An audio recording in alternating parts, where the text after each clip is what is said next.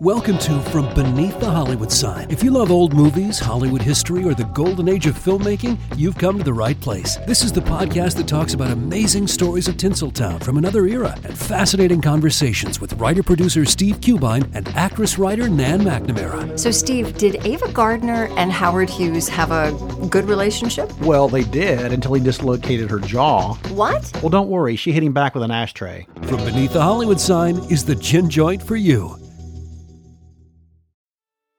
My name is Greg Jackson. I'm a PhD holding historian, a professor, and the creator of History That Doesn't Suck, a podcast that makes legit, seriously researched American history come to life through entertaining stories. Join me for a chronological telling of the United States story, from the Revolution to fractious Civil War, tenacious inventors, brave reformers, and more. With more than 100 episodes, you can already binge listen your way from 1776 to the early 20th century. Listen to History That Doesn't Suck on Spotify.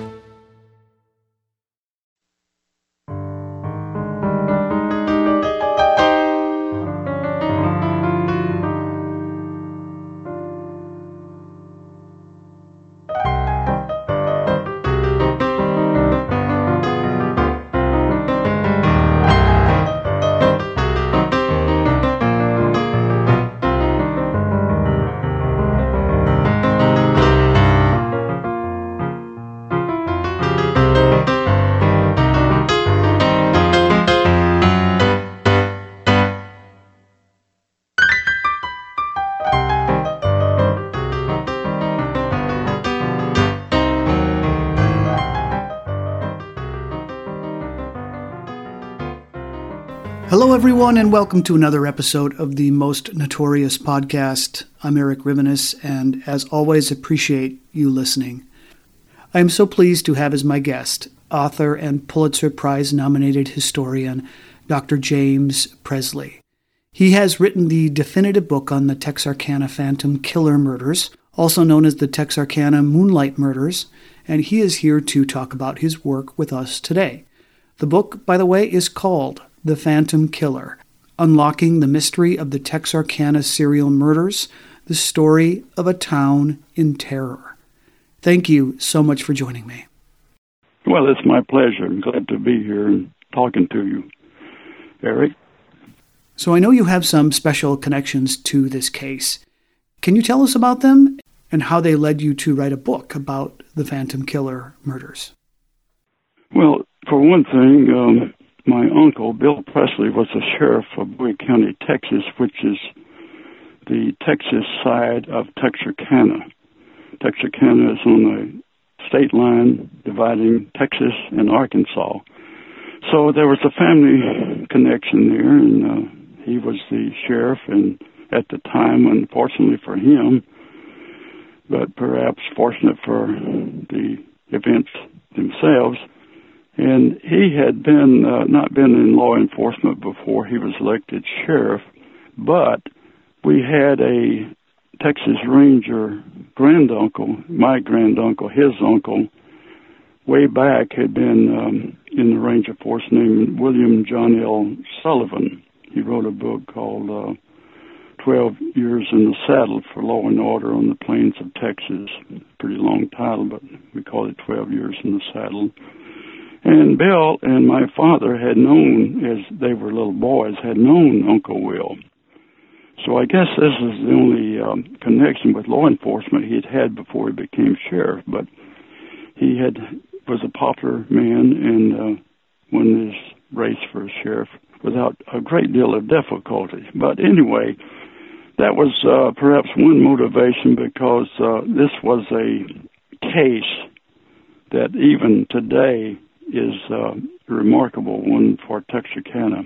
If you think of the St. Valentine's Day murders massacre in Chicago, well, this is the version of it in Texarkana. And because the city is divided by the state line, there are two governments, Texarkana, Arkansas, and Texarkana, Texas, with their own fire departments, police departments, and so forth. And in this case, complicated the case because you had two jurisdictions, and that can always complicate an already complicated case. But this basically, as I saw it, was a um, history of a mystery. And it, the Phantom case was one of the first high profile crimes during the post war period. And there was a background of uncertainty, which added to the existing uncertainty of the case itself. Texarkana was the largest city between Dallas and Shreveport, Louisiana, and Little Rock, Arkansas. So it was large enough, it was a small town, but it was large enough to be recognized by in the region, certainly.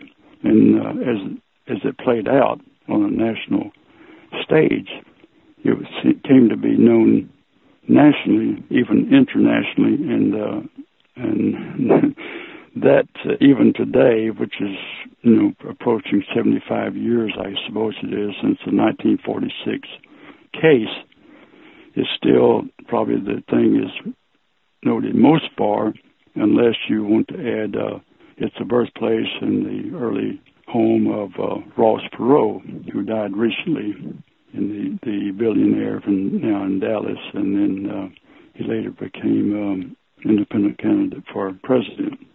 But um, this is the situation I came to. Uh, I had done a an eight part series of articles about the case many years ago. It was a simple narrative in which I went out really to satisfy my own curiosity. And I freelanced it to the local, to Texarkana Gazette, not as an employee, but as a freelancer because I wanted to find out. And uh, this gave me an opportunity to do an article as long as I wished to make it. So I had no intention of writing a book about it then because the more I got into it, I saw how complicated it was and how difficult it would be. And I was writing another book by that time anyway. And uh, later, my uh, doctoral dissertation, which was not on, it was in history, but the history of diabetes in the United States, interesting not. But I always maintained an interest in the case because it was history which was my specialty. And of course, uh, my uncle Bill Presley was one of the lead investigators. I might add that I really later decided to write the book because I had come to hear some of the versions of it, of the case that I knew not to be true. And so um, one of the things that happened was the movie The Town That Dreaded Sundown, which at first purported to be uh, an account of the case, which it was not. It was fictionalized, which is fair enough, except that it needs to be, you know, emphasized. And uh, this gave rise to other imaginations and versions of the case. So this rather disturbed me as a historian that uh, I thought things should be reported as they existed, and therefore um, I decided to. I, I would always collect information about it. I run across something, and I had a pretty large file. But one day I decided that a version of it needed to be done that would, could be reliable and definitive as to the extent it could be done at that time. Because, you see, this is many decades after it, and some of the major players in the case had already died.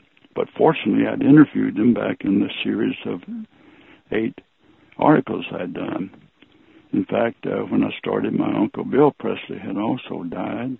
Max Tackett, who was one of the leading investigators on the Arkansas side, had died. But Tillman Johnson, who had been the chief deputy sheriff on the Arkansas side in Miller County, Arkansas, was still around. He's in his 90s, but he's very alert. And I'd known him for all those years. So he was one of the individuals I could call at two or three o'clock in the morning and not make him mad because he stayed up late, even though he was in his 90s, and he was still alert and he was very interested in this case because he'd been much involved in it. Only had one other friend I could call at that hour of the night. He was a morning newspaperman in Baton Rouge, Louisiana, and he um, stayed up late too, as I did for much of the time of writing this. But um, by that time, there'd been a lot of publicity about it. it seemed to have grown from the years. there was the, of course, the movie The Town That Let Its Sun Down. And then the Learning Channel featured it on two shows on national TV, in both of which I appeared in along with others. One was the Ultimate 10 Unsolved Mysteries, which ranked it in a virtual dead heat with Jack the Ripper, then mostly true stories, which demonstrated how a real event may lead to an urban legend.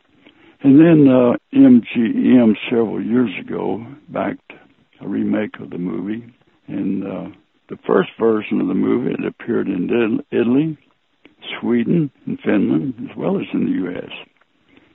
Then the Chiller Channel, this is the first I knew of it, featured a case in uh, a series of killer legends, and I appeared on that.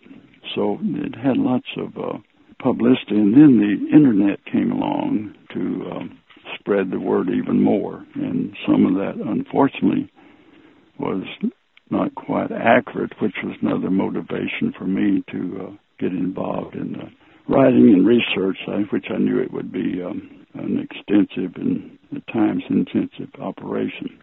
So I've always thought of a good beginning, opening for the book and the event could have been Charles Dickens, as he wrote in his opening for the A Tale of Two Cities, because this was the tale of two cities, Texarkana, Arkansas, and Texarkana, Texas. And uh, some of the things he has applied in the opening applied here. It was the best of times and the worst of times. Well, it was the best of times because World War II had ended just a few months earlier, and veterans were returning home in droves, and there was a promise of peace and maybe even prosperity.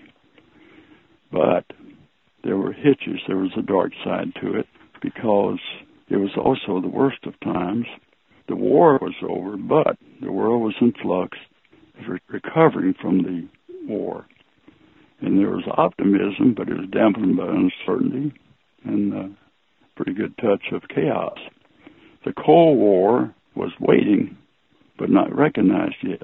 So Texarkana was a microcosm of what was going on nationally and perhaps internationally with both the highs and the lows. It was in that backdrop, a few months after the end of the war, that the Phantom struck Texarkana, and then nothing was ever the same thereafter. Serial killers existed then and have for a long time, but they weren't recognized as easily as they are today because serial killers attack strangers. And that makes it more difficult because people look for motivation and the motivation for a serial killer often is not obvious. So the uh, Phantom Killer was basically a domestic terrorist. Basically, there were four incidents in about a two month period that became known as the Phantom Killer era. They stretched from February the 22nd to May the 3rd, 1946.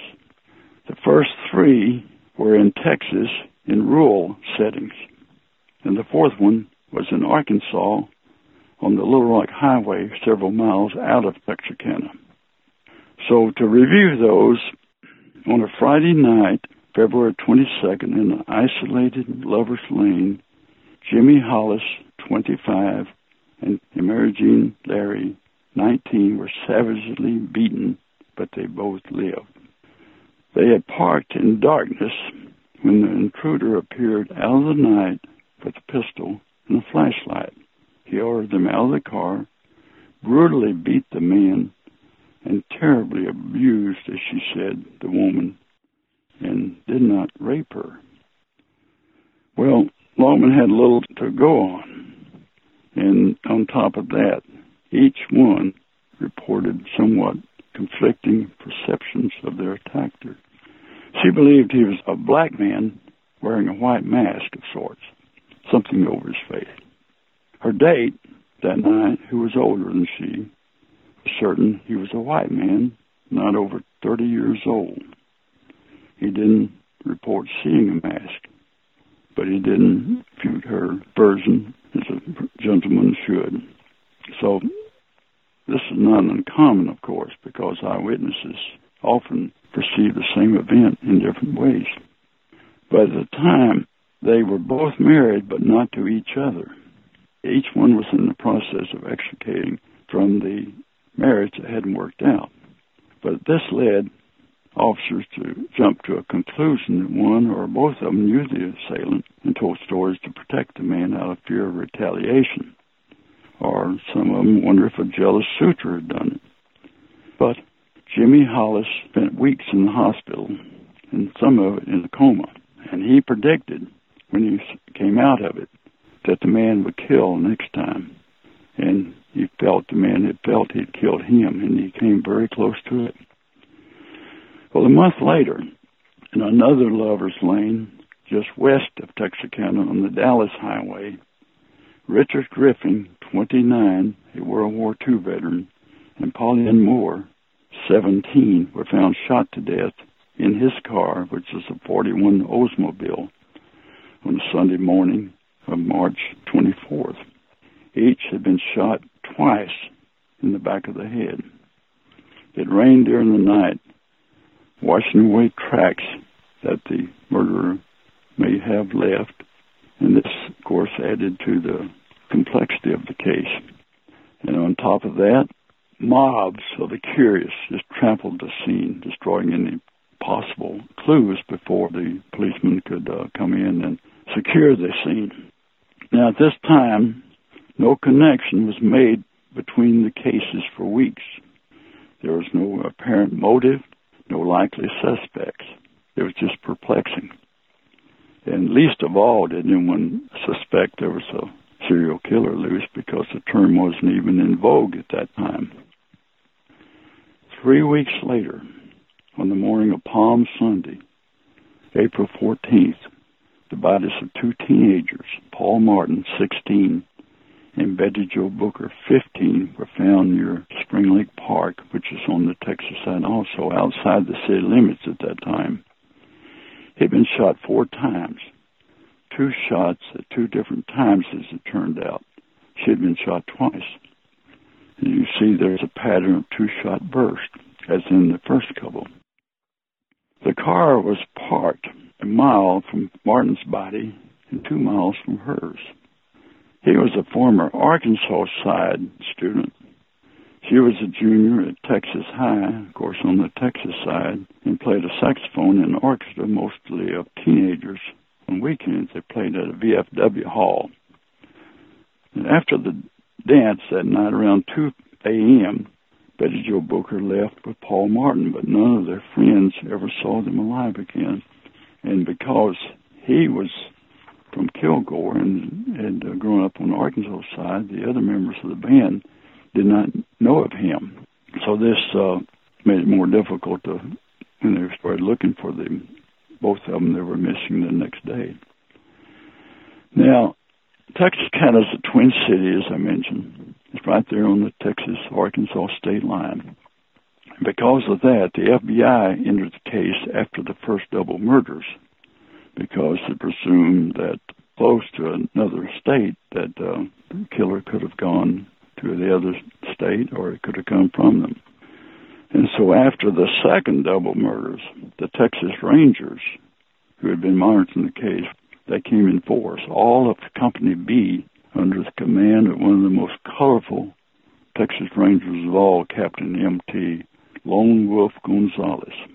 Now, this elevated, as far as the newsman's attention, to really a big, big story because the Texas Rangers were there. Things that brought the area's people's nerves on edge. Stores sold out of guns, locks, window shades, as soon as they were restocked. But every night, the Texas Rangers and other officers on both sides of the state line, they patrolled the roads, especially the lonely lovers' lanes. They tried to trap the killer. They stake out officers posing as couples. One's a man, one's a wigs with as a woman. But uh, the phantom didn't rise to the bait.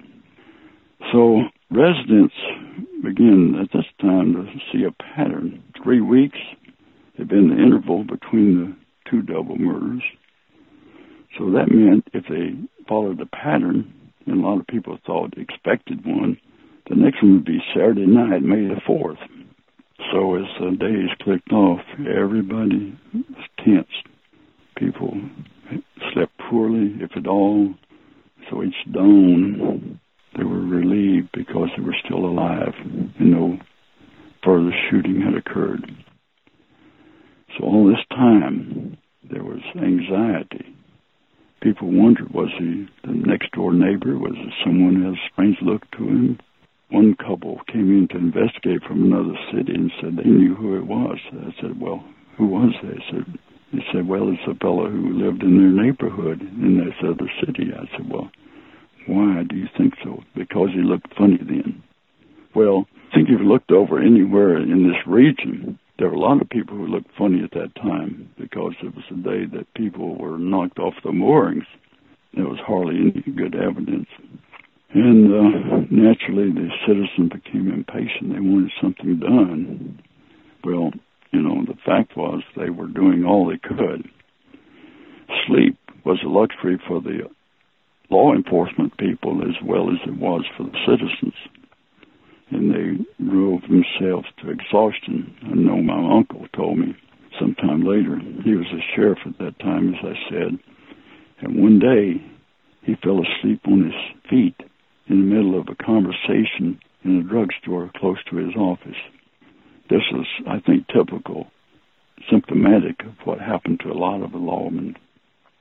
So, all this time, the Arkansas side had escaped the Phantom's fury.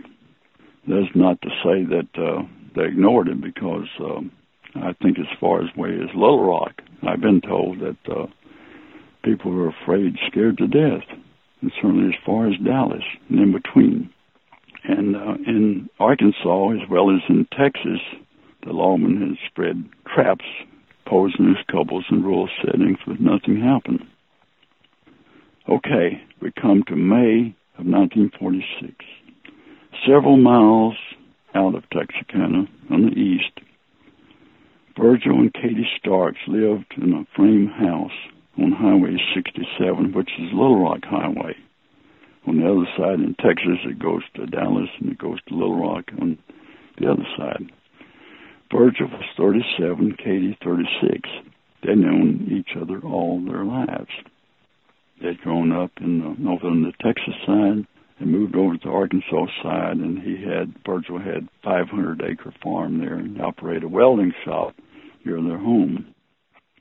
On Friday, May the 3rd, which was a long work day for Virgil Starks, he had a backache, and after supper, he relaxed in an easy chair by the window, read the paper, and listened to the radio. He had a regular program he listened to on Friday nights. And dark came, and the window shade was halfway down. He just read a newspaper story about a man in Corpus Christi, Texas, who had been cleared as a phantom suspect. Officer by this time had they looked for suspects wherever they could find him. One man was in Los Angeles. He thought maybe he may have been the man. He was having trouble after the war. Turned out he was cleared. So this is how extensive this investigation went. Well, that night while Virgil Starks was relaxing, his wife Katie was in an adjoining room. She called to remind him it was bedtime. He said, well, as soon as the story on his radio ended, he would be in. She heard a noise outside and asked him, still from the bedroom, to turn the radio down, but she never knew if he heard her. Soon afterward, an intruder with a 22 automatic weapon standing inches away from the window pane shot two bullets into Virgil Stark's head and he slumped forward. Now his wife didn't recognize the shots but heard a noise like breaking glass. Hurried into the sitting room where he was and found him dead with a pool of blood already forming on the floor. So she turned and raced to the telephone, which was on the wall, an old fashioned telephone on the wall to call for help. The telephone in that armed community was very unusual. It may have been the only one there. There were very few telephones around there. even in Texarkana, they were not as common as you would might expect. But she never made the call. The killer shot her twice in the head. See the two pattern of the two shot burst. She fell to the floor. So she would move out of the gunman's field of vision and she crawled on her hands and knees to another room. She heard him breaking in the back. So at that time, she threw caution to the wind. She just got up and ran pell mell bleeding out the front door, barefooted, before he could get inside the house. And it was dark outside, but then bleeding and terrified, and she ran in the dark to seek help from neighbors across the highway and the railroad track. Now, she survived because of her quick thinking and quick action, but she hadn't seen the killer, so she couldn't identify him. But what this made clear to everybody that nobody was safe, even in your own home. Now, later, many people believe the Starks case was unrelated to the earlier attacks because the killer had to be someone who knew the couple. They couldn't believe a stranger had done it. But of course, that's what serial killers do. They kill strangers. They don't want to be traced back to the victims. And in the book, I explain why the cases are linked and committed by the same hand. The same man had the opportunity and the motive, as I learned through examining statements and other evidence. Well, tensions rose, as you would expect. Almost anyone could get arrested. Common crime, such as burglary, they took a nosedive. Burglars were afraid of getting shot. Practical jokers didn't have much room to maneuver. A male by himself was highly likely to get a free ride to the police station. People even distrusted neighbors, a stranger especially. And this led to one rumor after another, suspicions. I know there was one rumor reported that the villain was the son of a prominent family. But uh, it's pretty clear, the evidence I collected, he was much farther down the social ladder. In fact, there was one man, a black man earlier, whose tire tracks were found near the scene where Betty Jo Booker's body was found in Spring Lake Park. And he was apparently getting close to the trip down to the death row in Texas, in Huntsville, Texas. But Bill Presley didn't believe he was uh, guilty, but he didn't. The man wasn't helping himself out because he kept uh, denying. Well, it turned out he agreed to undergo hypnosis, and during hypnosis, it turned out he had been in the area for another reason. He'd had a, a paramour there, and he didn't want it to be known. And part of the suspicion on that one is that he had failed a polygraph test multiple times, right? Yes, yes, yes, that's correct. Okay. He failed the polygraph test, and it showed he was lying. And uh, but what he was lying about was about his a relationship was totally unrelated to that. It was a girlfriend who was married in the area, and he didn't want to admit that. But under hypnosis, this came out. The truth, he told exactly where he'd been that night, and they cleared him. They investigated every little step. So uh, we wonder what happened. The newspapers all over the coast, as well as magazines, Time, Life, Newsweek, just poured in. And a lot of them were war correspondents returning from overseas, boy, they this is a big story, and they tackled it with all the energy they could compile. So what happened? This was the last known case, the Starks case. So it's pretty complicated. Hundreds were arrested, grilled, and checked out. I've talked to people who were taken to the police station just because they were males at that time. But basically, it boiled down to a major suspect. He was an ex-convict with a long record named Youell Swinney. He ended in custody by accident.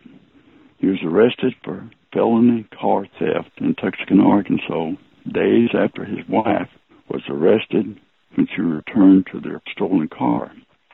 Now, I guess you'd call that serendipity because Max Tackett, who had been at that time a patrolman, a war veteran returned from overseas, returned to his old job at the Arkansas State Police. And he noticed that on every night that there had been a murder of this nature, in this case, there had been a car stolen and another car, stolen car abandoned. And one day he had a call from his supervisor in Hope, Arkansas, which is about 30 miles from Texarkana.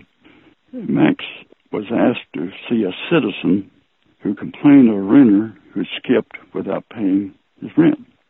It wasn't a big deal, but the man was a good citizen, and uh, they wanted to help him out. He was a farmer. He'd taken down the license plate of the deadbeat, whose name was Youell Swinney. Tackett had the uh, Hope office, the state police, run a check on the car. Turned out it belonged to a stolen car.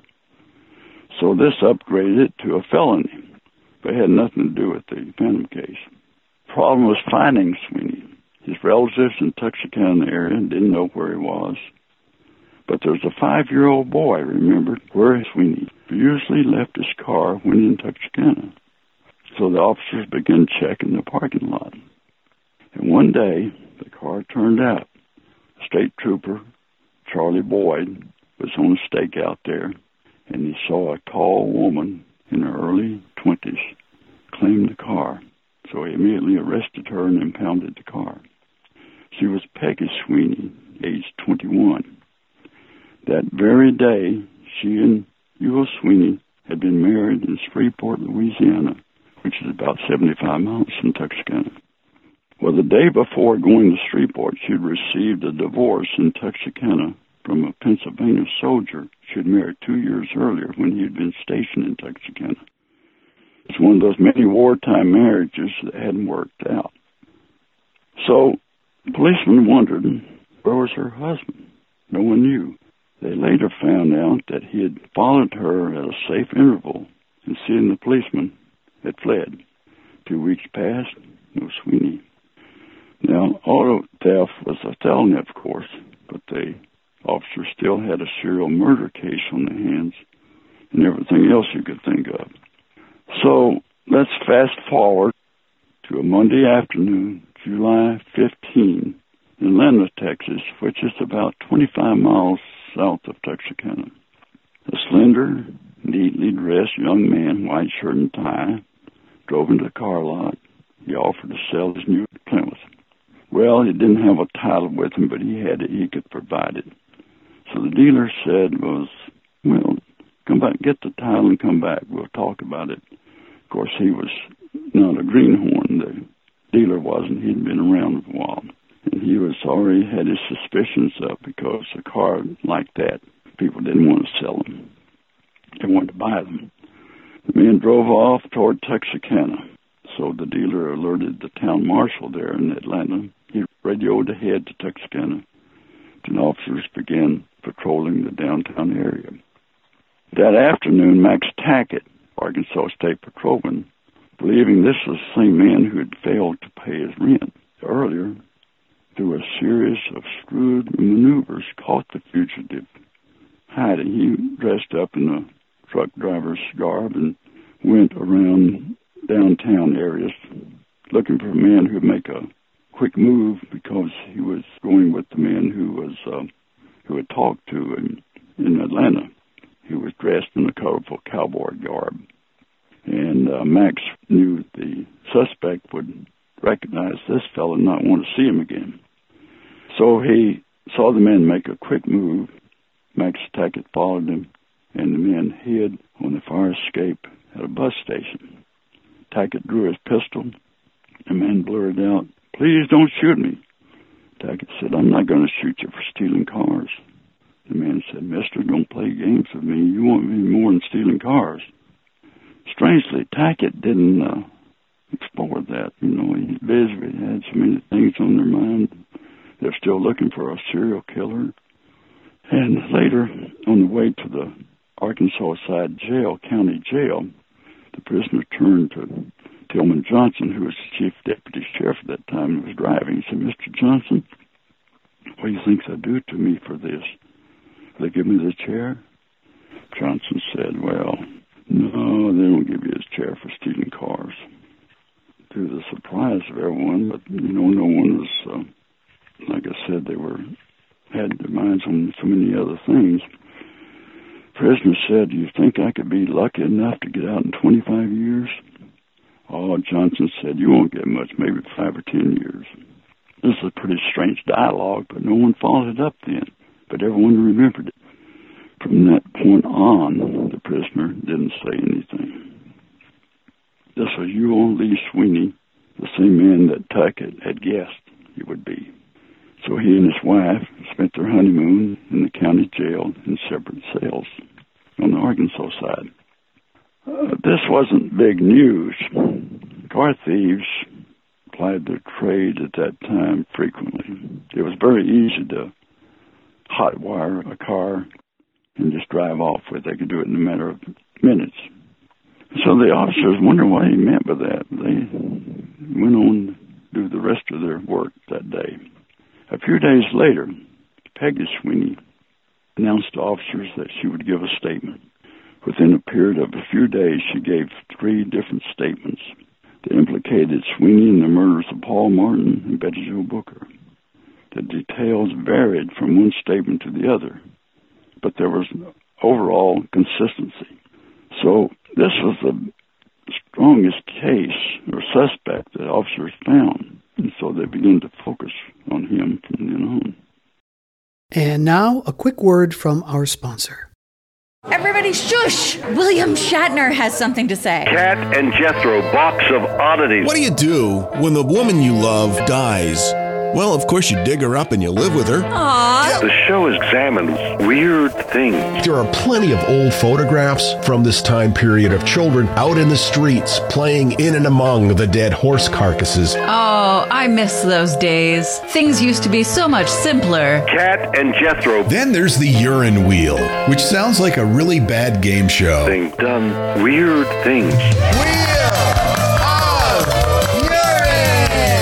Kat and Jethro, box of oddities. That is really mysterious. Join Kat and Jethro Gilligan Toth for the strange, the bizarre, the unexpected as they lift the lid and cautiously peer inside the box of oddities. The Webby Award winning Box of Oddities podcast from Airwave Media. Hello, everyone. You may recognize me as Gabby from the History of Everything podcast. And my name is Brenna, and you don't recognize me from anything yet. Together, we're two scientists who explore all of the weird little questions and conspiracies of the universe in our new podcast, Mystery of Everything. Everything has an explanation. We hope. But that is what we're here to figure out.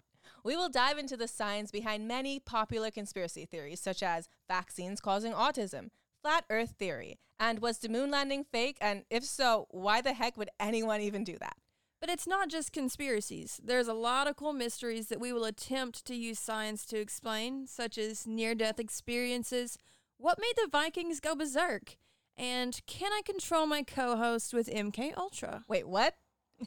anyway, make sure to check out the Mischief Everything podcast everywhere where you find your podcasts. The storm broke in Chattanooga one night in 1906 when a young woman was the victim of a violent crime.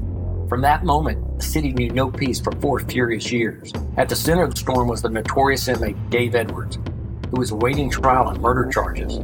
After a high profile case threatened to go cold, the desperate county sheriff did the unthinkable by freeing Dave Edwards from jail and deputizing him to track down the fugitive. Grievous Deeds Four Years of Fury in Chattanooga, Tennessee, written by Kimberly Tilley, narrated by Samuel Burst, is the most amazing true crime story you've never heard. Listen to Grievous Deeds, the audiobook, available on Audible, iTunes, and Amazon. Hi, I'm Matt Albers, host of the Pirate History Podcast. The men and women of the golden age of piracy are some of the most infamous and often misunderstood characters in all of human history. You know their names Captain Morgan, Anne Bonny, Henry Avery, Mary Read, Captain Kidd, Blackbeard. But do you know their stories, their real stories? Every week over on the Pirate History Podcast, we explore the real lives of these pirates. We examine what made these pirates sail the high seas in search of plunder and adventure and revenge. The real stories are a lot more complex and a lot more interesting than the stories most of us have been told. If you'd like to hear the stories of the real men and women who went on the account and sailed under the black flag, join us on the Pirate History Podcast. And now back to the show. They still continued to follow any other lines of investigation or suspects but they had some concrete evidence in her statements. Now, he was never charged with murder. The officers tried to find out the best way to keep the suspect behind bars, at least until solid evidence surfaced. For one thing, they needed the weapons he'd owned so they could uh, make ballistic tests. But that crucial point, they were frustrated. He had owned both 32 and 22 automatic pistols and possibly a 22 rifle, but no longer did. He sold the pistols to a man in a railroad work crew in western Oklahoma, where he'd gone shortly after the Starks shooting. They left this area after the Starks murder. So the FBI was never able to recover the weapons They'd been sold to a man working under a flag name. In other words, he had reasons to not reveal his real name, and they couldn't trace him. He left that part of the country. They never did find him. But they had the testimony of his wife, or did they? Well, his wife could not be compelled to testify against her husband. And the officers believe this is the reason Swinney had taken her to Shreveport for the quick marriage. There were other pieces of evidence, especially in the Starks case. There was a work shirt with the laundry mark Stark, S-T-A-R-K, on it, found among Swinney's clothes, and he was known to steal clothes. And they had done uh, sent contents from the shirt pocket to the FBI lab in Washington, and they turned out to be similar to what materials have been found in Virgil Stark's welding shop. So this is uh, physical evidence tied in. Then there are other circumstances on the evening of May the 3rd. He had had a heated argument with Peggy's sister over unpaid board money. And witnesses said he had driven to Texarkana soon afterward in an angry mood, which would take him past the Starks home. But without the murder weapon and his wife's testimony that weakened a murder conviction. And so if he were tried and acquitted, he could not be charged for that particular crime again. So they began to find a way to keep him off the street, not for a few years, for a long stretch, as long as possible. So this added to the complexities of what was already going on. One of the possibilities was the Habitual Criminal Act. The trouble was, he was in Arkansas jail, and Arkansas had no such law at that time. They meant the most they could get him for was car theft. It wouldn't cost him more than five or ten years. But several blocks to the west, there was such a law in Texas. So if Arkansas wasn't certain he had an airtight or nearly airtight case against him for the Virgil Stark murder, maybe Texas could salt him away for life as a habitual criminal. So a lot of maybes infest all regions of the law, subject to jurors' decisions. But he easily qualified as a three-time loser and more under Texas Habitual Criminal Act, with much of the maybe eliminated. Finally, what happened he was extradited to Bowie County, several blocks across the state line, but not a simple matter because they had to go to Little Rock to the governor to sign the extradition papers and so forth. But once in Texas, he was charged with car theft. easy to prove, and convicted, with convictions from his previous record used for enhancement. So he was sentenced to life in prison. So is this the end of the story? Well, not quite. Each time he'd come up for parole, he'd fail. Because of that time, they would send um, question to the local district attorney and sheriff and so forth and ask them would they like to have him back in the community, and they'd always say no. And um, that kept that was one of the factors that kept him there. But later, he eventually succeeded in contesting one of the previous convictions that had been used in the trial for enhancement, and that was an Arkansas. Uh, he tried several other times too. He tried to prove that he didn't have a lawyer and so forth in uh, his uh, conviction for under the Habitual Criminal Act, but it happened that an FBI agent was sitting in the courtroom and testified that the judge had, had asked him if he'd like to have a lawyer appointed, and he said no, he wanted to defend himself, represent himself. So that failed. The next time he claimed that he wasn't represented by a lawyer in 1941, an Arkansas car theft felony. He said um, the instrument for the case said that he was represented by counsel, but no attorney was specifically named. So if he could uh, prove that he hadn't been, the law had changed then, and he had a right to be represented. And if he could prove he had not been represented, then he would win his case.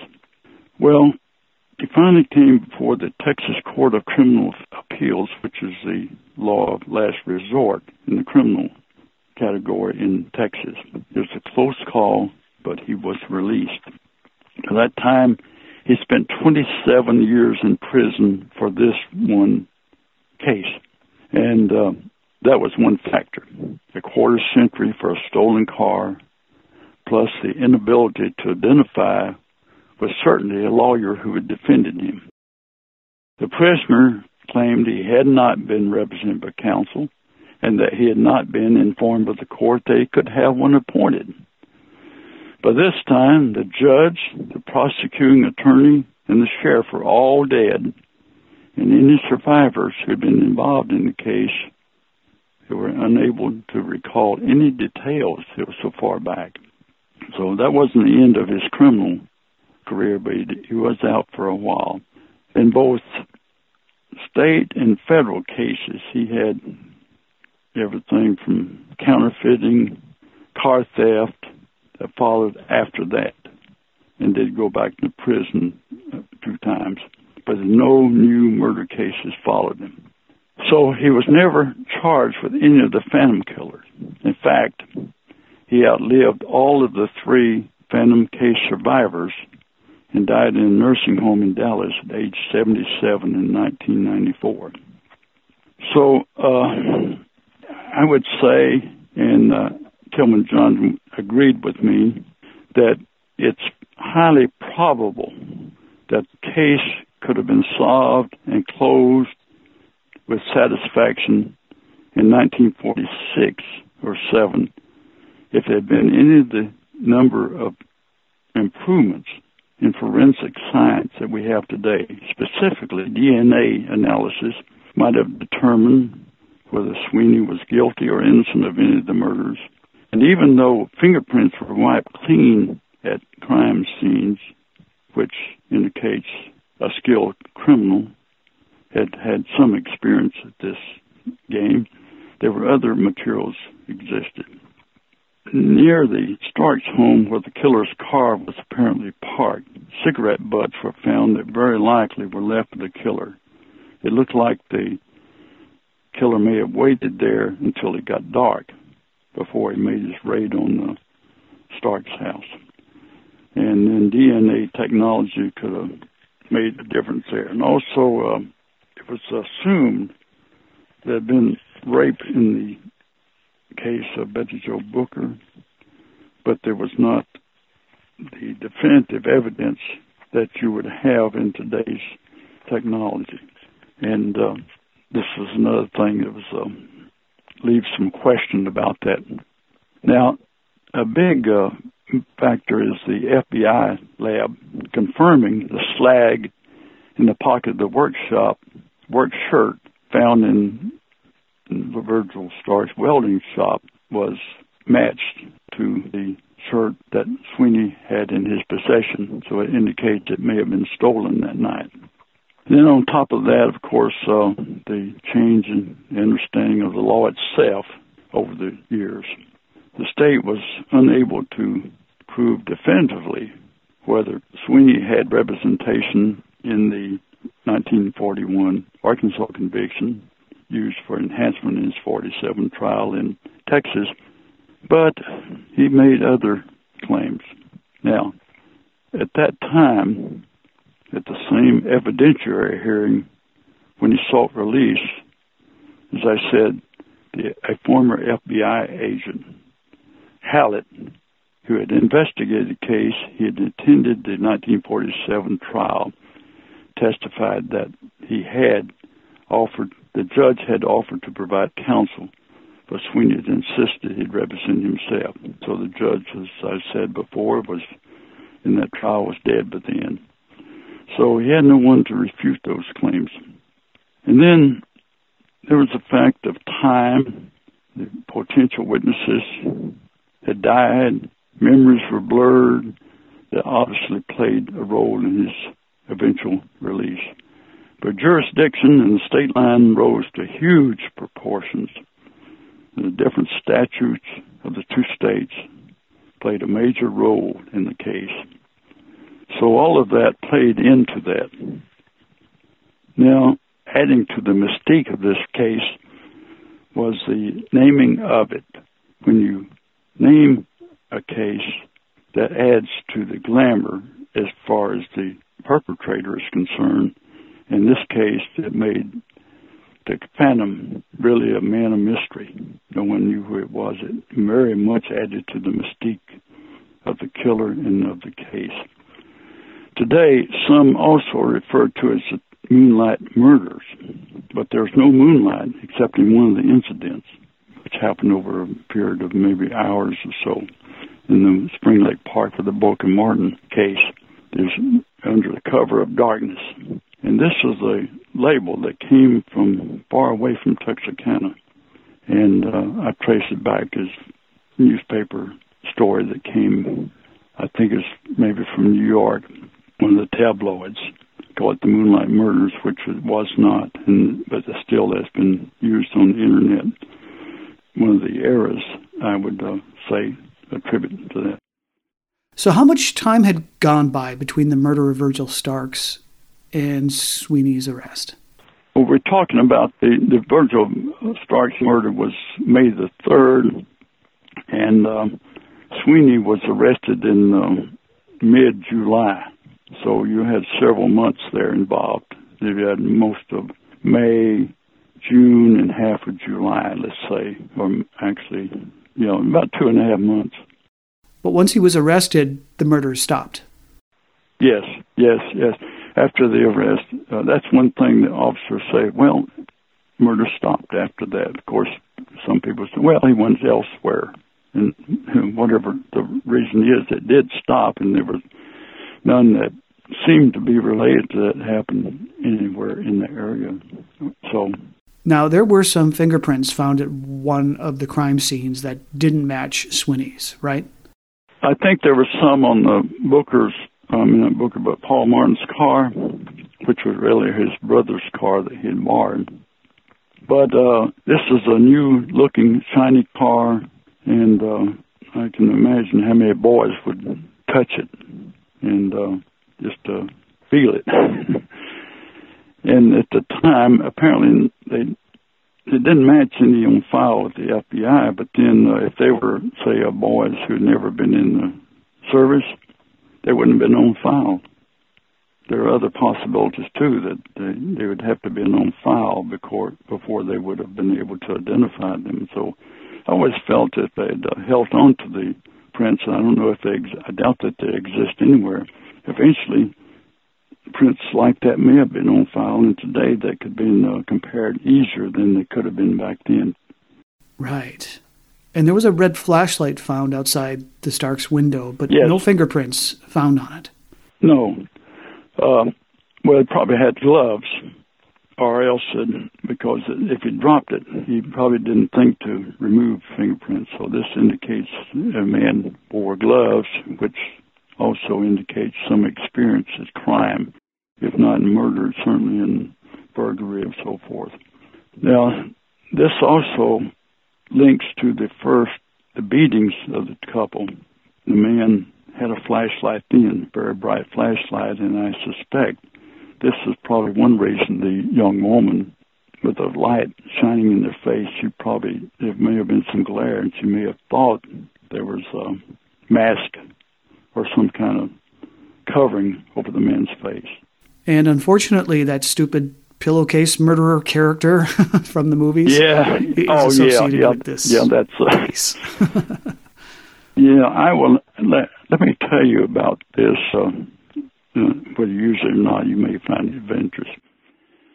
When the um, Town That Red Sundown was filmed here in the Texarkana area, it came out, I suppose, the next year, at which time we were living in Austin, Texas for about a year and going down to complete my graduate work. And um, it came out in an Austin theater. So I, my wife wasn't interested in going, so I went alone, and there were four other persons in the movie that afternoon in the theater. Two couples. They weren't sitting together. They were scattered over there. I was sitting by myself. I wanted to see what it looked like. In the beginning, it said everything in this movie happened. Well, that was later changed because it was very different from the fact. But the point where they had the girl tied to the tree and the man was playing a mournful tune on the trombone with a knife attached to the end of it. And he started doing that. I laughed because that was so far from the truth. I thought it was humorous. It was a movie. It wasn't, you know, it wasn't a documentary. And at that point, the other two couples, they turned around to see who this weirdo was back there, laughing at such a dreadful scene. Well, it was a dreadful scene, but it didn't happen. It was so far removed from what actually happened that I couldn't resist.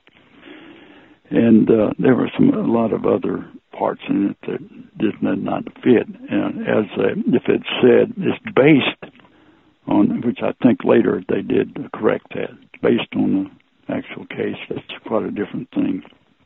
It leaves you a lot of poetic license, but this one was uh, at that time was not a documentary. So, knowing what you know about Swinney's personality, and you even met him at one point, which I'm going to ask you about. Okay. But what do you think his motivation was? Even with his criminal background, I mean, this is this was a really extreme step. Well, um, in first place, uh, his criminal activity, I think was very difficult to trace some of the cases, but I was able to go into the records and, of uh, county files and so forth. Apparently, his first arrest was when he was 12 years old. I was able to connect this with uh, actual case and then the newspaper report at that time. And he went to a, he had a, it's a very complicated background he came from as far as um, the divorces and just a complicated uh, experience. But, you know, some of the other siblings also experienced something like that, but he was different. Now, among the FBI files is that he was, uh, uh, as they call a psychopath or sociopath now, personality, and that puts this in a different category. And this is what uh, profiler has told me that this killer did uh, fit into the pattern of a psychopathic personality. And I think that that is pretty well demonstrated by the evidence of the research I was able to do. Now, serial killers they don't start out as killers, but they start out with different motivation, maybe petty larceny, whatever, and then tend to, as they gain more experience, can not not all psychopaths are killers, obviously, a very small percentage. And then those who kill are not necessarily serial killers. What seems to be the motivation in this particular case, a psychiatrist at a Harvard related hospital told me that this is a case uh, I, I just without telling him anything about the major suspect I asked him I told him the major uh, facts of the case in the different episodes. He said, This is a man who was unhappy and he saw these people have enjoying life and he was not. And he resented that.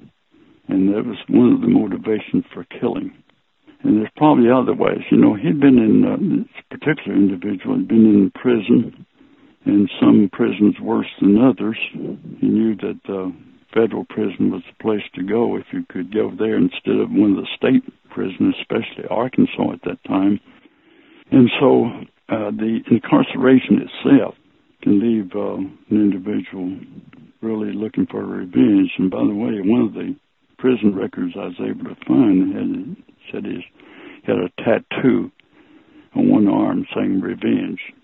Now, these are indications of personality, reflections perhaps, but they're not uh, definitive in many ways. But you add these things up, and you have here, in this particular case, the Starks' case, he'd had a argument, very strong argument with his wife to be. She wasn't his wife then, wife to be's sister over the not paying the rent money.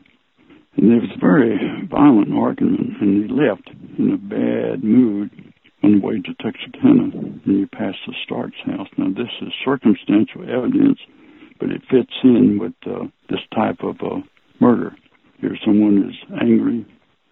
He leaves. He sees this welding shop there, and says, "Well, something I can steal there." He goes in, and um, we have some evidence of the shirt with the slag in the pocket, which did fit Virgil Starks' welding shop, the material in the dirt floor there. And then another thing I've never I never could understand fully is that Virgil Starks' light was on as he listened to radio and reading the paper. The shade was halfway down. In other words, you could see into the room with the light on, the dark coming on.